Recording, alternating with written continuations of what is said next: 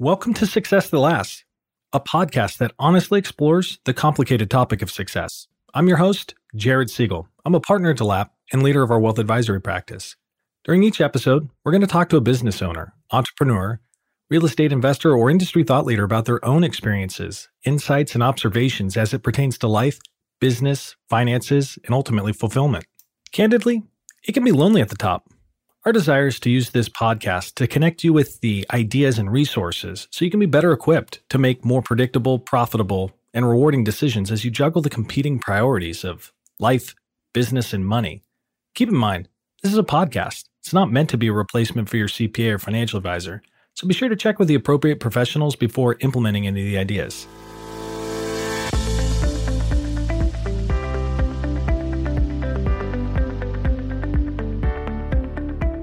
Welcome back.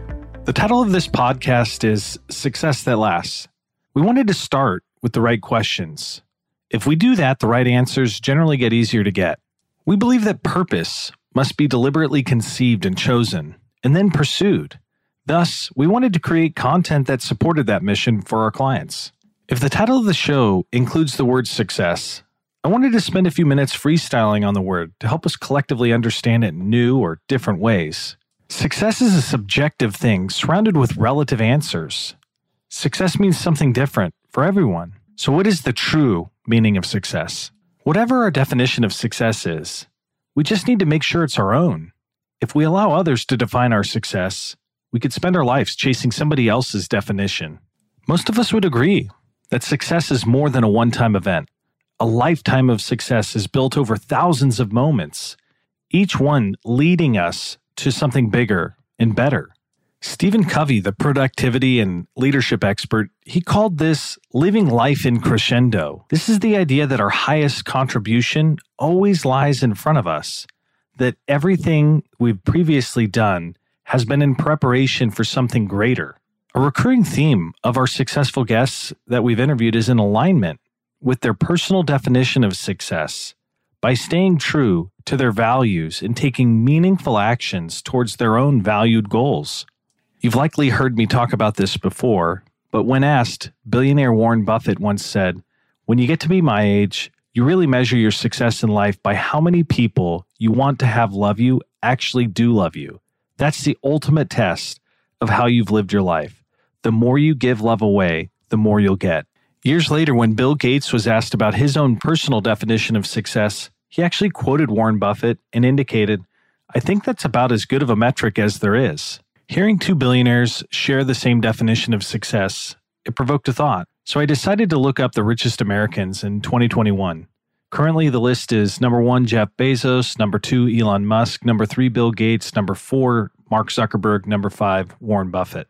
What I noticed from that list in contrast with the definition, Jeff Bezos was divorced, Elon Musk is divorced, Bill Gates is getting divorced, and Warren Buffett was functionally divorced. His first wife, Susan, left him and introduced him to his now wife, Astrid, in the late 70s. Is that just a random coincidence? Or is maybe there's something there? Either way, it made me think of the late Clayton Christensen in his book, How Will You Measure Your Life? In the book, he states the relationships you have with your family and close friends are going to be the most important sources of happiness in your life. But you have to be careful. When it seems like everything at home is going well, you'll be lulled into believing that you can put your investments in these relationships on the back burner. That would be an enormous mistake. By the time the serious problems arise in those relationships, it's often too late to repair them. How you allocate your resources is where the rubber meets the road. Real strategy in companies and in our lives is created through the hundreds of everyday decisions about where we spend our resources. As you're living your life from day to day, how do you make sure you're heading in the right direction? Watch where your resources flow. If they're not supporting the strategy you've decided upon, then you're not implementing the strategy at all. The ancient Stoics defined success not by the outcome, but by the process. If you define success by an outcome, which is inherently something out of your control, you will always be more or less at the mercy of luck. It will never really be up to you whether or not you succeed or not. The Stoics were laser focused on what they actually controlled, and for them, it was their thoughts and their actions.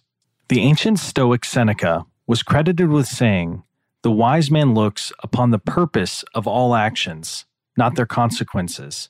Beginnings are in our power, but fortune judges the outcome, and I do not grant her verdict upon me. So, have we really definitively defined a universal definition of success? No, but I do think that there are some recurring themes that are robustly supported. The first would be that relationships we have with our family and close friends, they're going to be the most important sources of happiness in our lives. Number two would be gaining clarity about our values can inform our goals, and then we can seek alignment across our entire life. And the third one would be one could define success more by process than we can by outcome. How we allocate our resources of time, energy, and attention might be the most important evaluation process of all.